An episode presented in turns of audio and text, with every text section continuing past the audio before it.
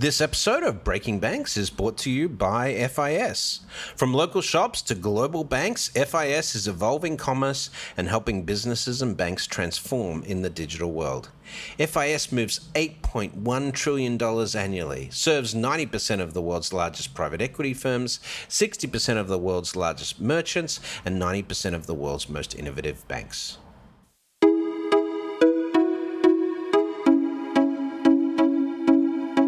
Welcome to Breaking Banks, the number one global fintech radio show and podcast. I'm Brett King. And I'm Jason Henrichs. Every week since 2013, we explore the personalities, startups, innovators, and industry players driving disruption in financial services. From incumbents to unicorns, and from cutting edge technology to the people using it to help create a more innovative, inclusive, and healthy financial future. I'm JP Nichols, and this is Breaking Banks. Well, welcome back. I'm your host, Brett King. Joining us today in the hot seat is Scott Sanborn. He's the CEO of Lending Club. He, he was one of our very first guests on the podcast, actually, going back um, to 2013. Um, we're coming up on our eighth uh, anniversary, Scott. So that's that's pretty epic, right? Yeah. Yeah, you know, well, and, and, you know, the world has changed just only ever so slightly in those. yeah. Um, so Scott uh, looks after, of course, I'm sure you're all familiar with Lending Club. It's the only full spectrum fintech marketplace bank at scale. Um, you know, they were one of the first to really show um, strong uh, support in terms of crowdfunding and so forth from big uh, pension funds and so forth. They've helped more than three million Americans save billions of dollars since they were founded founded in 2007. That was in the early days of fintech, before we even called fintech fintech. Um, Scott leads the company's vision of creating unprecedented value to borrowers and investors through Lending Club's online credit marketplace and constant innovation. And recently, Scott was named executive executive of the year by Lendit for his leadership and positioning the company for its next phase of growth. And we've been doing this uh, podcast for so long. When Scott first joined us, he wasn't the CEO; he was the CMO. So um, he's gone up in the world since then. Scott, welcome formal officially to the show. Back to the show. Yeah, well, great, great to be here again, Brett, and good to reconnect. Uh, you know, when you started, you were a startup, and obviously, you know, you guys have been through the IPO and so forth. But from being one of the founding team and being with, um, you know, Lending Club for so long, you know, has it changed the culture of the organization, or do you feel like it's it's just there's obviously more admin work and and you know uh, being a publicly listed company, but culturally, how's the organization adapted? Yeah, of, of course. Um, you know, you, it isn't, despite what anyone may tell you, I don't, I don't think it's really possible to, you know, when I joined the company, it was 35 people roughly. Uh, and, you know, we're, we're well over uh, a thousand today. You, you, can't have the same culture as a private 30 person company, as a, uh, pu- as a public and now uh, directly supervised entity. But what you know, what you can keep and what we have kept is our values. And this dates way back to 2012 when we were at that stage of hyper growth and you know people that i didn't know were hiring people i didn't know that were hiring people i didn't know and I, I, you know i was concerned about how do we preserve the culture and i was talking to some advisors and colleagues and friends and saying you know, what do you do? And I, the answer that I got, which really resonated, was document what your values are and stick to those. The culture will evolve around it, but if you mm. keep your values straight, the company will feel the same. And so we did that. We put on a piece of paper our core values. Uh, we've updated them only twice since then. And if you saw the values from 2012 and the values from 2020, you would say, oh, I recognize it. It's the same company. Um, so even as the operations have changed, and the way things get done have, have morphed. What makes a lending clubber is is really stayed consistent all the way through. So you guys call yourselves clubbers? That's, that's right. funny. Yeah. Yes. Um, so uh, that well that that's uh, we yeah, a whole lot of connotations from that. Um, but um, now you've, of course, upped the ante on the complexity by buying Radius Bank. Um, you know, first of all, we you know this is a bit of a trend right now. We're seeing, you know, we just saw Grab um, do a SPAC, you know, a, a, very successful SPAC in in Singapore. Um, Gojek acquired a bank in in their market. Of course, you know, we know Google's had a bank for for a long time, um, but um, you know, talk talk me through that process in terms of the realization when when you decided on this, and what what was the real driver behind this. Yeah, I mean it's uh, it's not a decision you undertake lightly. Um, it's a it's a big commitment, but uh, I would say it is not hyperbole to call it really transformative, just on you know multiple levels, both financially for the company, but but as importantly, strategically in terms of what we can do for the customers and and you know we're we're clearly seeing the trend and and and the reason we're seeing is is it once you achieve a certain scale it just makes so much sense. Um, so like the on the financial side um, we are you know really changing the business. We're, we're eliminating a ton of costs. We you know as as one of the, the the largest unsecured lender in the country we were paying issuing banks to issue loans on our behalf on average, that was 20 million bucks over the last couple of years per year. Uh, so that cost goes away. We can issue our own loans. Um, we had warehouse lines, you know, uh, uh pre-COVID, about a billion dollars worth that we were paying, you know, call it you know, 330 basis points on. Uh, we're now swapping those out for deposits at 35 basis points, so a 90% reduction in funding costs. So that's on the kind of cost elimination side, and then on the uh, you know revenue addition side, we now get a new revenue stream, which is interest income. Instead of selling 100% of our loans, which is uh, what our model was, we'll keep an average of roughly 20% and we'll earn the interest income against that. So it's a whole new revenue stream uh, that is a more kind of resilient and stable stream. So that's that's just the financial side, and it's extremely compelling. And then of course you get the strategic side, which is we can just do way more for our customers. We've got more than 3 million uh, customers we call members. They want to do more with us. We've been helping them. Uh, you know, we've made access to credit really frictionless. Um, and they, you know, but that's all we've been doing is helping them with lending. Um, and now we're going to be able to help them with spending and saving. So there's there's just a, a ton there. It's no surprise uh, others are looking to do it. We're glad we have it done because wanting to do it and getting it done, as I'm sure you've seen, are two very very different things. And it's taken many players, you know, three four years to get it uh, across the line, and we were able to get this transaction closed in in you know 12 months. Yeah, because the obvious question was, you know, you partially answered it already. Um, you know, your your business is a marketplace, and so you don't want to take too much of the lending off the top. But um, you know, I mean, how much are you lending annually these years? Because I would imagine you're probably lending more than most banks in the US. Well, we're you know the our unsecured lending was pre-COVID. We did about 12 billion annually. We pulled way right. back uh, in in COVID just due to the nature Makes of sense. the marketplace. Uh, but we've uh, put out guidance this year for about 45% growth in lending, 55 in in revenue.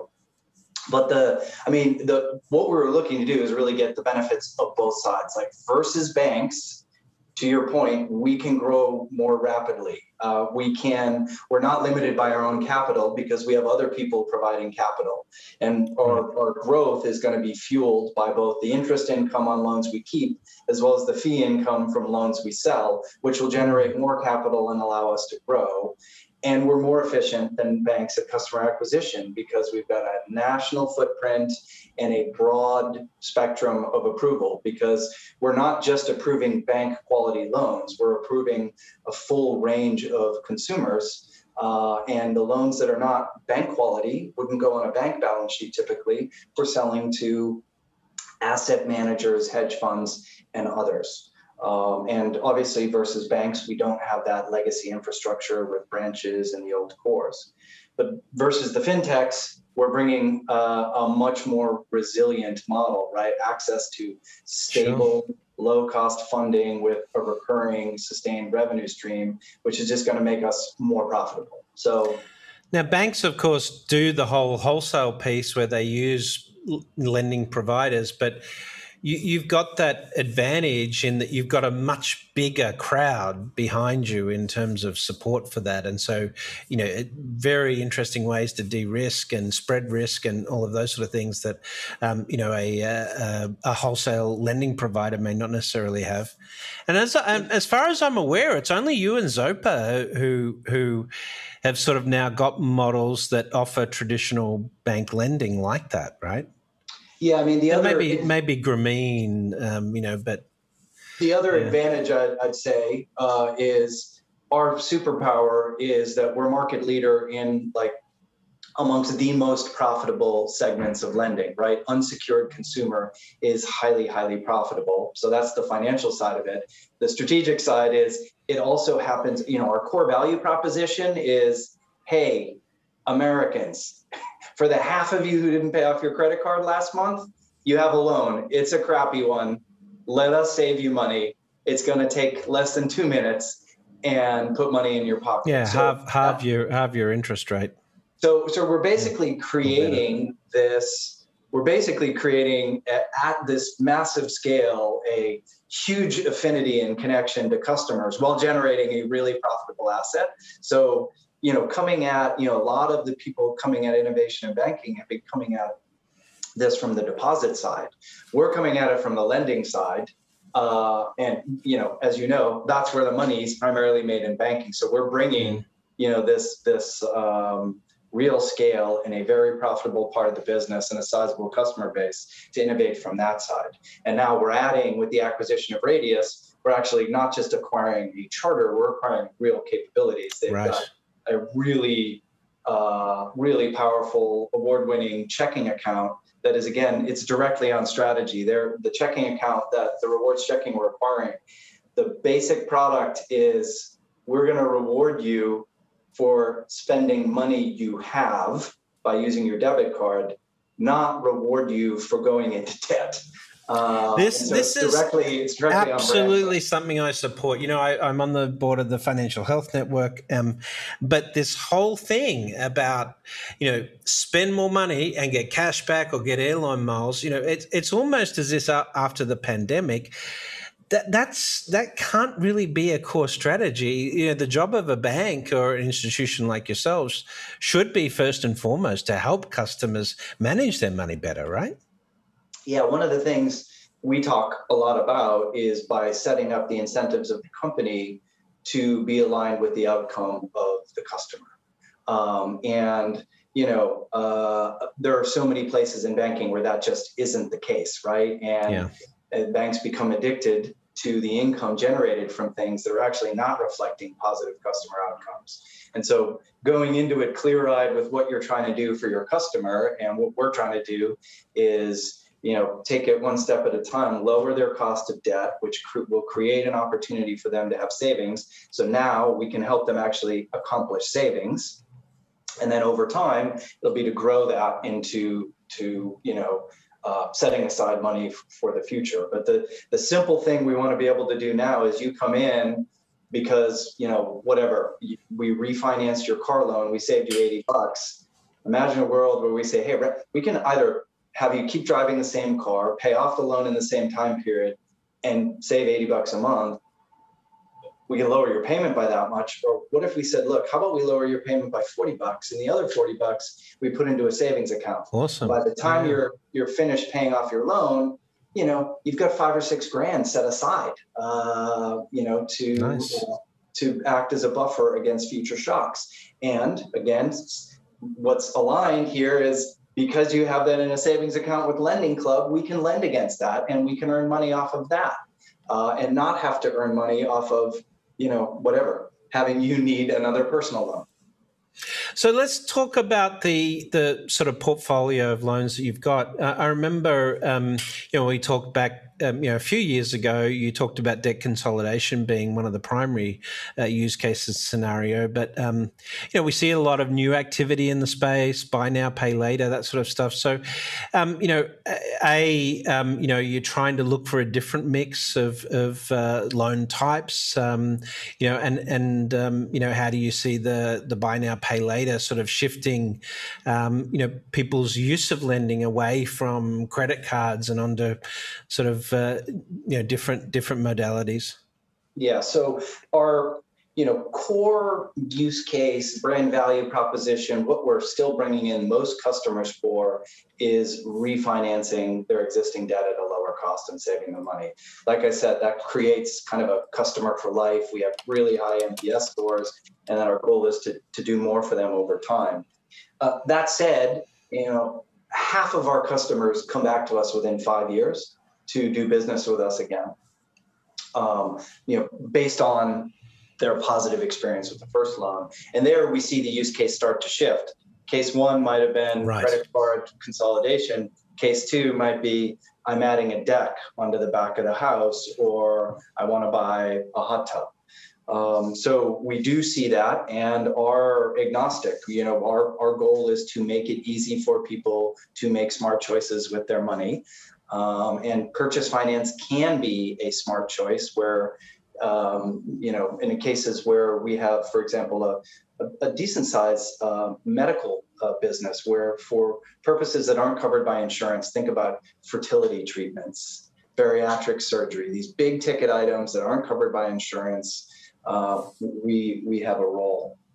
When it comes to the broader growth of buy now pay later, I would say we look at it. It is an alternative to credit cards, and you know, especially younger consumers are showing their reluctance to get trapped in that minimum payment cycle.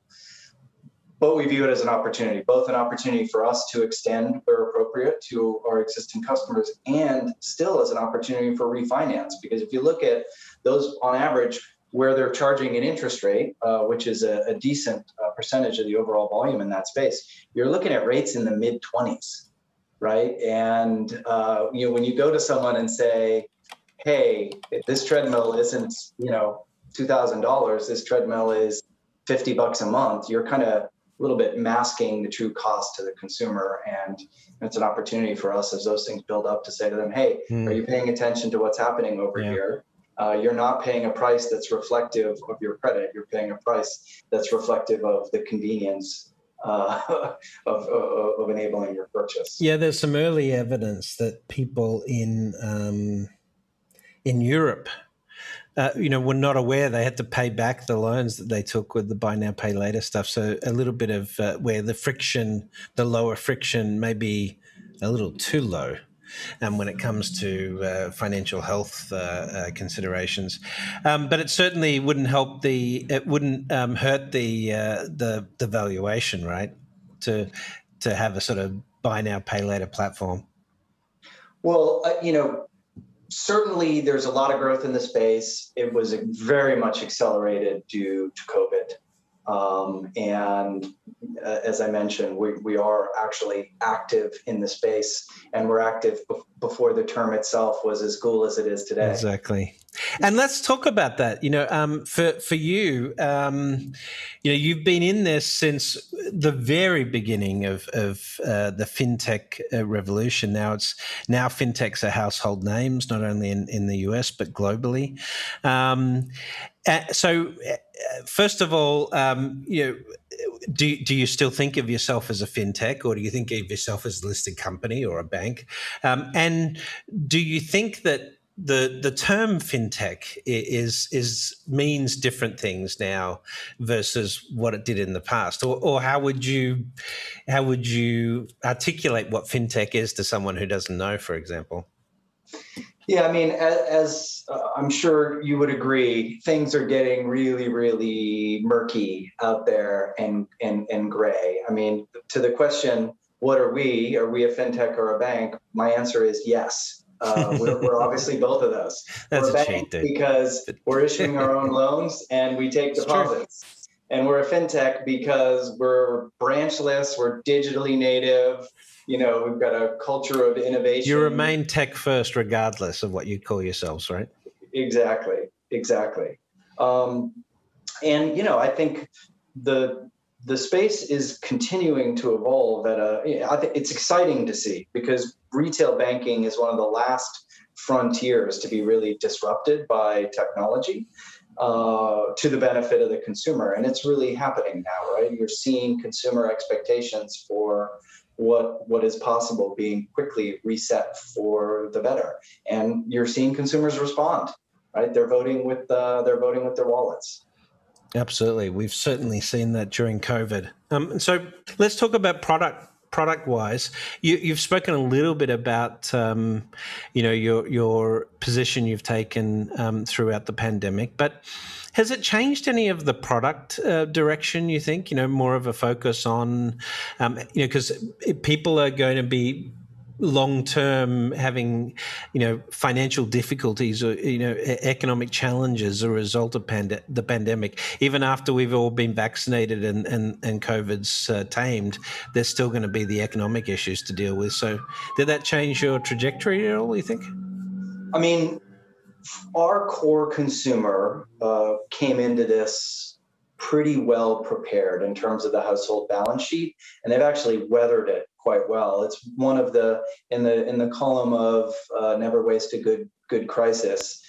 You know, one of the big questions that had always hung over Lending Club's head was, "Oh, great, you're category leader in the fastest growing category of credit but you've never been through a recession. We have no idea how these loans, and for context, when I joined the company, the annual originations for personal loans was 10 billion, and pre-COVID that number was like 140 billion, and we alone were 12.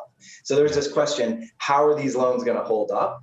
And what we saw was really, really well. Uh, and in fact, uh, both our internal data and third-party data from TransUnion showed you know one of, there's lots of debate to be had about the impact of stimulus and how much did that do to support credit because credit more broadly held up pretty well. So what i'm referring to is what is our place in the payment hierarchy? A lot of people said it's going to be at the bottom. You already gave them the money that why would they bother paying you back? You're going to be down there uh, with student loans. And that was actually not the case at all. In fact our consumers prioritized us even above their credit cards uh, and repaying of the loan. So I'd call that a really big check. It's a validation of how much they value the relationship with Lending Club. Uh, and in terms of you know what's next for us, g- given that our our big focus is going to be taking taking the capabilities we now have acquired with Radius and integrating those with our offering in ways I just mentioned. I mean, imagine a world where hey, I'm going to save you you know you're paying 17 18% on your credit card. How about i give you 12% on uh, a personal loan instead? And you know what? If you deposit into a lending club checking account here's what else you get right? A lower rate right. double rewards whatever yeah, like an integrated offering but then also gives the lower rate thing is going to be interesting. Yeah it gives us more insight as you know we were talking in kind of the closed session up front more insight into your spending your income and help us help you stay on track with what you're trying to accomplish, which is get out of debt. Now, just a couple of weeks ago, you had your earnings report. Anything um, you know you can sort of cover quickly on that before we we wrap up? Yeah, yeah. I mean, for, for us, the, the big thing is we're, you know, we were in a corporate equivalent of shelter in place last year. We basically pulled back on originations, partly due to COVID, but also we really uh, wanted to be positioned to have our capital unencumbered so that when a bank approval could come through, we would be positioned to acquire and capitalize the bank. Um, now that that's happened as of February 1st, um, we are very excited to be back, uh, you know, back in growth mode and back competing, and you know, look forward to delivering a lot of a lot of value for shareholders and for our customers. So, just uh, you know, we've got a minute minute left to wrap up. So, um, you know, first of all, uh, where can people find out more about Lending Club, and you know, what should we be looking out for for the rest of the year? So where they can find out more is uh, obviously on our website, or feel free to yeah, or feel free to reach out to our uh, head of, of IR or our investor relations at lendingclub.com. And you know what you can expect from us right now is company getting back into growth mode. What you're going to see is us, you know, generating a significant loan volume and taking an increasing share of that on our balance sheet, which will drive our, our earnings. And you'll see us start to uh, introduce new banking services for our customers that help us do more for them uh, while also have the nice benefit of driving our business. Fantastic. Well, you know, you've you've you've stuck with us through the last eight years as well, and you've been on the show multiple times. I'm delighted to see, um, you know, that things are going so well, and that you you out you you got through your recession with flying colours, and um, you know, all, all the best to you, Scott. Thanks for thanks for being back on the show. All right, great catching up again, Brett, and I look forward to seeing the new book very much great all right guys uh, we'll be uh, we'll be back with you shortly since we focus on how banking and finance are transforming, I'd like to talk to you about three letters F I S. From local shops to global banks, FIS is evolving commerce and helping businesses and banks transform in a digital world. FIS moves $8.1 trillion annually. It serves over 90% of the world's largest private equity firms, 60% of the world's largest merchants, and 90% of the world's most innovative banks. They have the unmatched expertise needed to advance your business. Go to FSI Global to learn more.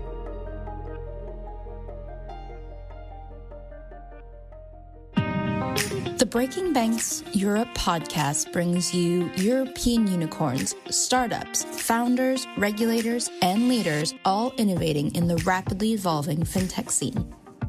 Hi, I'm Matteo Rizzi. I am Ajit Tripathi. This is Matthias Kröner. I'm Megan Johnson. I am Paolo Sironi. I'm Nina Mohanty. Join us and some of the world's most well known hosts and influencers in fintech as we bring you insights into European fintech. Find us wherever you normally listen to your podcasts or at provoke.fm.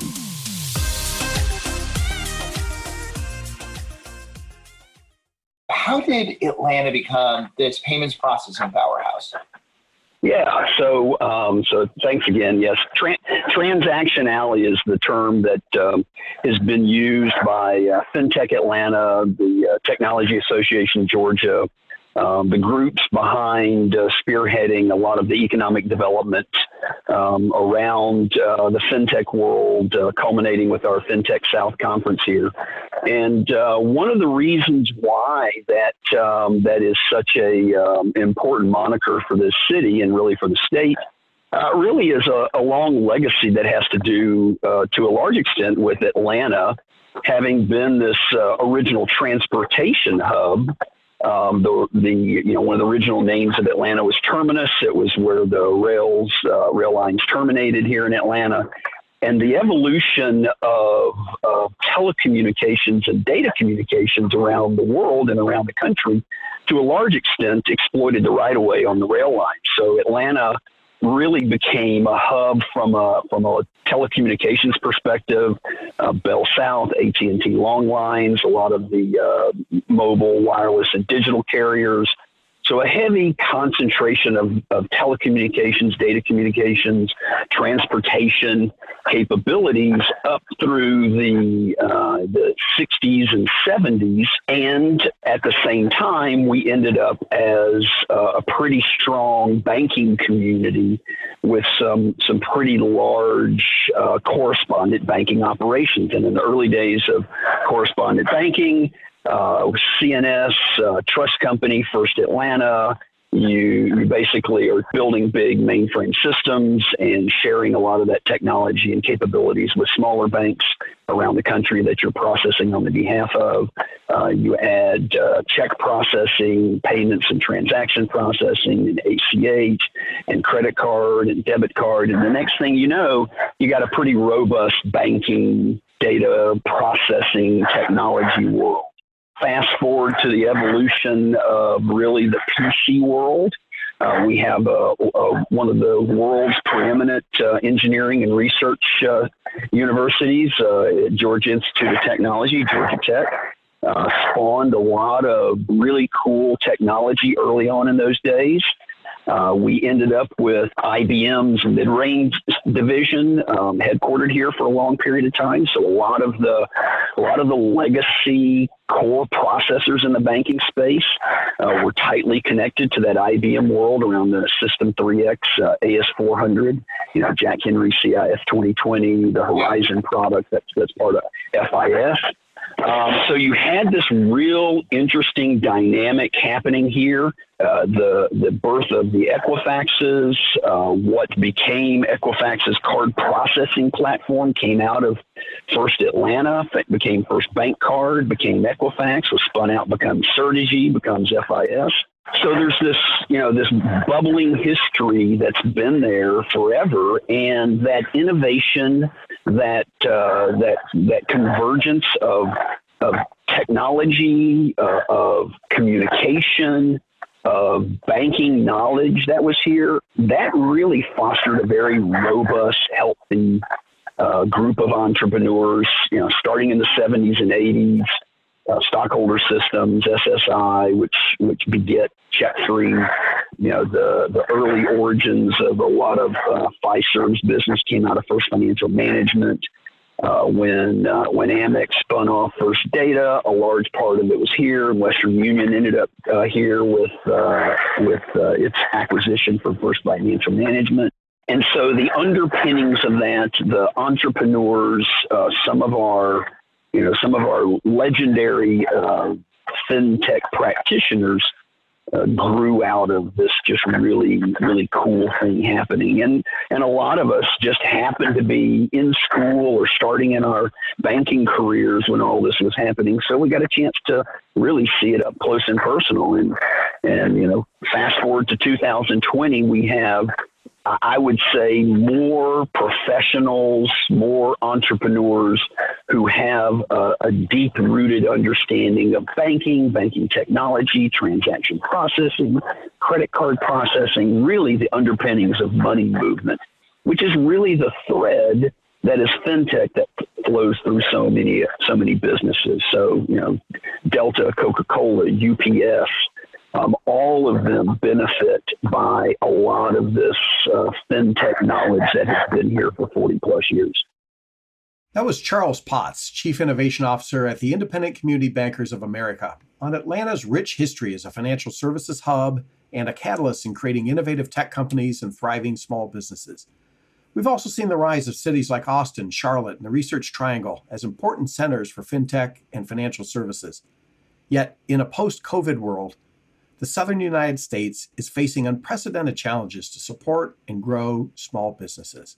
Beth Bafford is Vice President of Syndications and Strategy at Calvert Impact Capital and an architect of the new SOAR Fund. That's S O A R for the Southern Opportunity and Resilience Fund. Beth, what is the SOAR Fund and what's the purpose? Thanks so much for having us. The SOAR Fund is really a collaboration of local community lenders who have come together to support small businesses throughout this economic recovery. Uh, so uh, the the community lenders have really come together to say, you know, we we think uh, we think that this is a region that needs attention. We think this is a region that has been historically disinvested, um, but we see an enormous amount of opportunity and potential uh, if we have the resources to support uh, the region's entrepreneurs. And that's not just the entrepreneurs that are located in those city centers that you mentioned, the Atlantas and the Charlottes. It's looking at the rural communities uh, that are around the suburban communities, uh, the the agricultural innovation that's happening, the uh, the the industries that are outside of those urban cores. Uh, there's an enormous amount of talent, opportunity, and potential there, uh, but there's unequal access to capital support to really help entrepreneurs grow. And so this fund and program was really pulled together together to to to say that you know we, we want to see an equitable recovery this time around, uh, unlike coming out of the Great Recession. Uh, and how do we pool our our talents? How do we pool our resources to ensure that that's the case? So, how are the banks and non-bank lenders participating in in the SOAR fund? Yeah, so it's really led by non bank lenders who are based in these communities. Um, so these are a group of local community lenders uh, certified by the US Treasury Department as community development financial institutions or CDFIs um, who really have the ability to uh, provide high touch support and services to entrepreneurs, to support business owners with both uh, support, assistance, strategy development, uh, and help, as well as affordable and flexible financial products. And I think that's really the magic that happens at the CDFI level, at the non bank level in these communities, um, because they are able to be more flexible, more supportive, more hands on in really helping uh, entrepreneurs grow. Um, but the banks play a really important role too. So uh, the banks are, are bringing the capital in the structure um, that is being blended and uh, with philanthropic capital. Uh, to create a uh, a, scaled loan purchase facility uh, in, in fancy financial terms uh, that essentially allows those community lenders to do a lot more lending uh, than, than they could otherwise do. And so the banks and other other corporations are coming together to provide the capital that those community lenders can then lend in their communities. I was just going to say it's really a multiplying effect then of them being able to to work together and using the CDFI structure. Exactly, exactly. So the banks and the corporations are the are the enablers. Uh, the CDFIs are the distribution. So how does this fit in with uh, the uh, Paycheck Protection Program and some of the other governmental programs that have been launched over the past year or so? So the, the Paycheck Protection Program, or PPP, and other government programs uh, were really built to uh, be immediate relief uh, for small businesses. They were they were built to replace revenue that they otherwise couldn't earn because their customers stopped coming or because their their doors were shut. Uh, that was extremely important and critical funding. Um, we all know those programs had their limitations. So the SOAR fund was really built to as we shift from immediate relief to long-term recovery.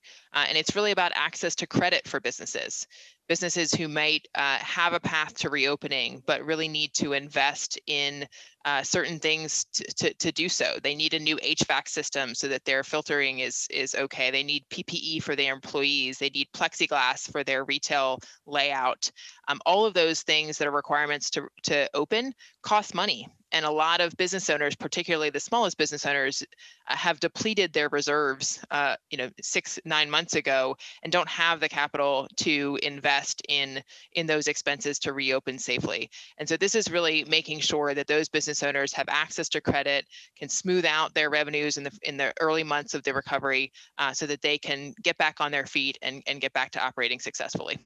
Well, you did a nice job there, kind of explaining the difference between the you know, short-term um, emergency use of PPP and longer term. What is longer term? What kind of time frame do you, you expect um, th- these kind of funds are going to be used for?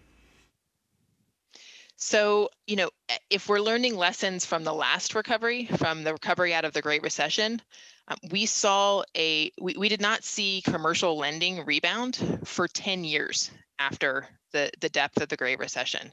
Um, so we need to take the long game here if we expect to see an equitable economic recovery.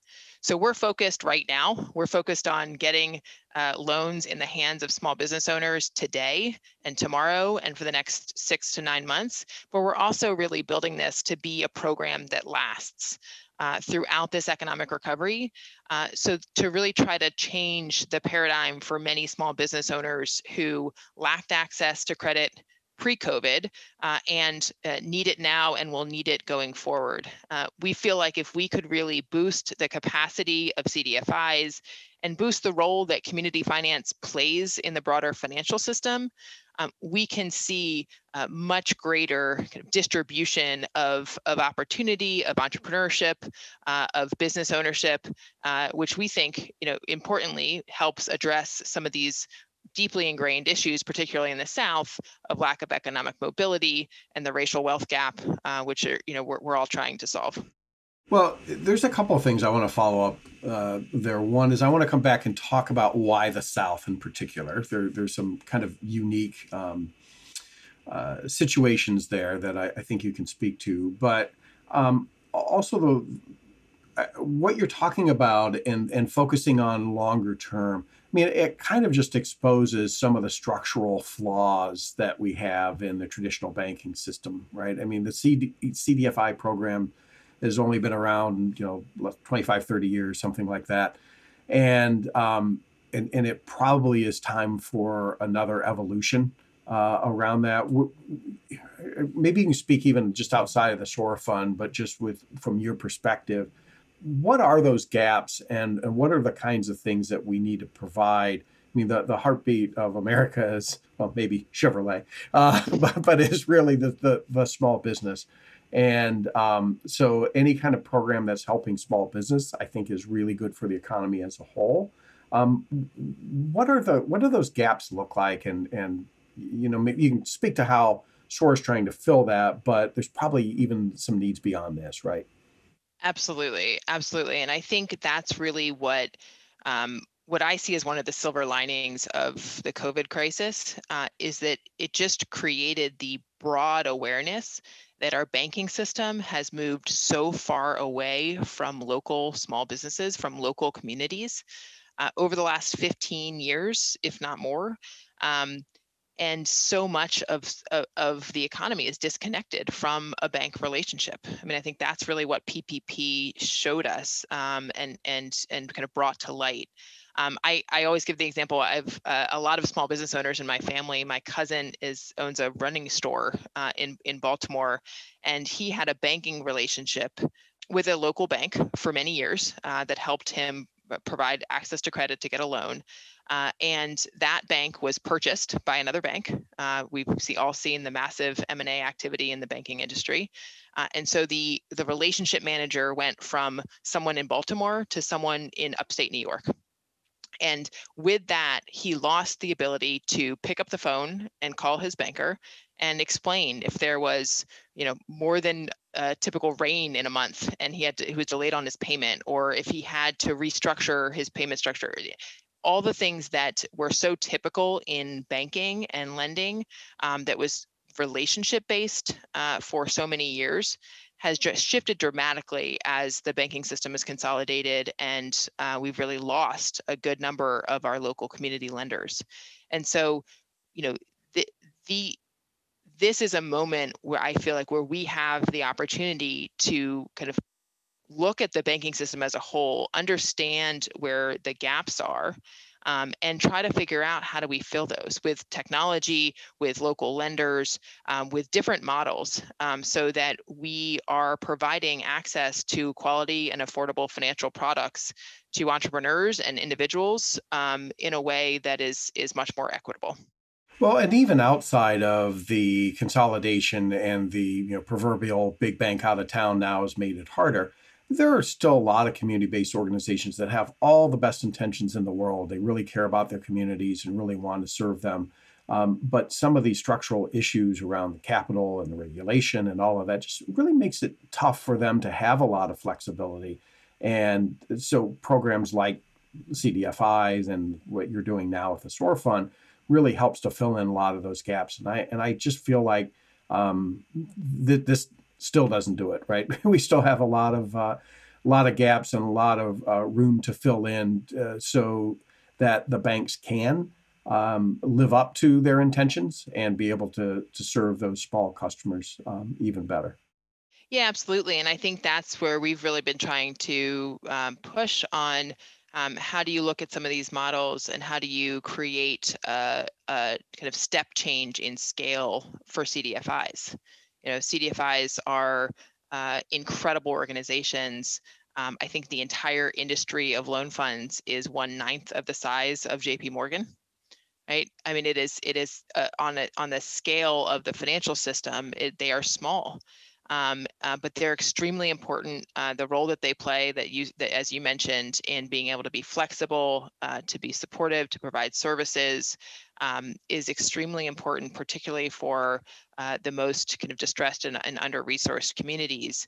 And so, how do we help them with the help of technology, with the help of, of public sector investment, um, to really play a bigger role in our banking system and uh, and and serve a you know 10x, 20x, 100x uh, the number of clients than they serve today.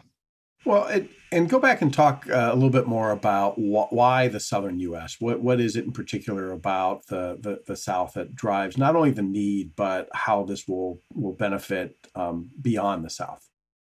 Yeah, absolutely. So uh, the the need is enormous. I mean, I think the what's really interesting is that we've been digging into kind of the the access to resources across asset types in the South, and they are chronically underfunded across each type. So if you look at bank assets in the region, uh, significantly less than a, a lot of their peers across the other regions of the U.S. Venture capital is unbelievably limited. Um, there's there's some strength in in in uh, areas like Atlanta um, and like Charlotte. Uh, Mississippi got less than eight million dollars of total venture capital investment uh, in all of 2019. Um, right? I mean, it's it is astonishing the lack of of, of capital that's going into the region.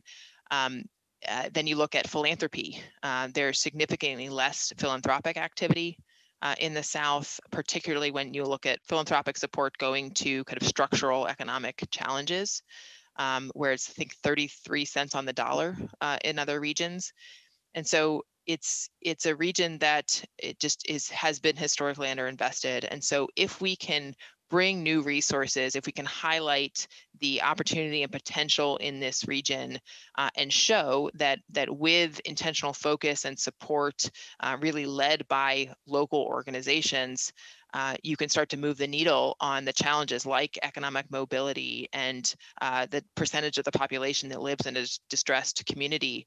Um, you can do that anywhere. And I think that's really what uh, we're excited about, uh, excited about bringing this model to a region of the US where um, where there is no lack of talent, but, but a huge lack of resources, um, and showing that we can really kind of turn on this incredible network of local community lenders to, uh, to, to see a difference um, across the whole system, across the whole ecosystem.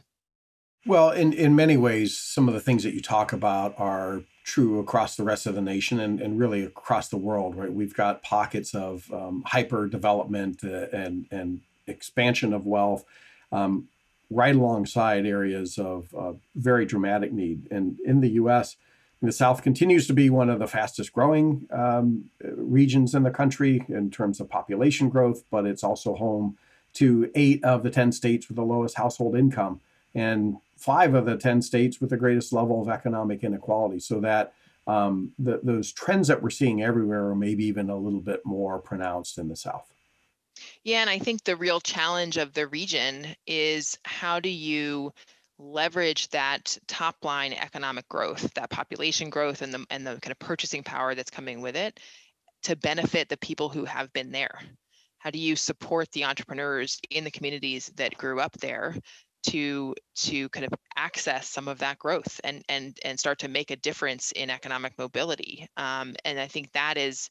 Uh, you know, we feel like entrepreneurship and small business ownership is a, is one of the pathways to doing that um, so that you know a, a, restaurant outside of Durham, um, uh, owned by a family that's been there for you know 100 years, um, can really benefit from all the people moving to Durham um, and and and fr- from that that kind of top line economic growth. And I think um, because it, you know if if all of the, that is just benefiting the transplants i think we will have failed um, and i think that's really the challenge that that we all have and why we feel like it's so important to be working with uh, with and through local organizations who really understand the, the context and the character of, of their communities is the SOAR Fund um, positioned to help formation of new businesses as well, or is it mainly focused on helping existing businesses?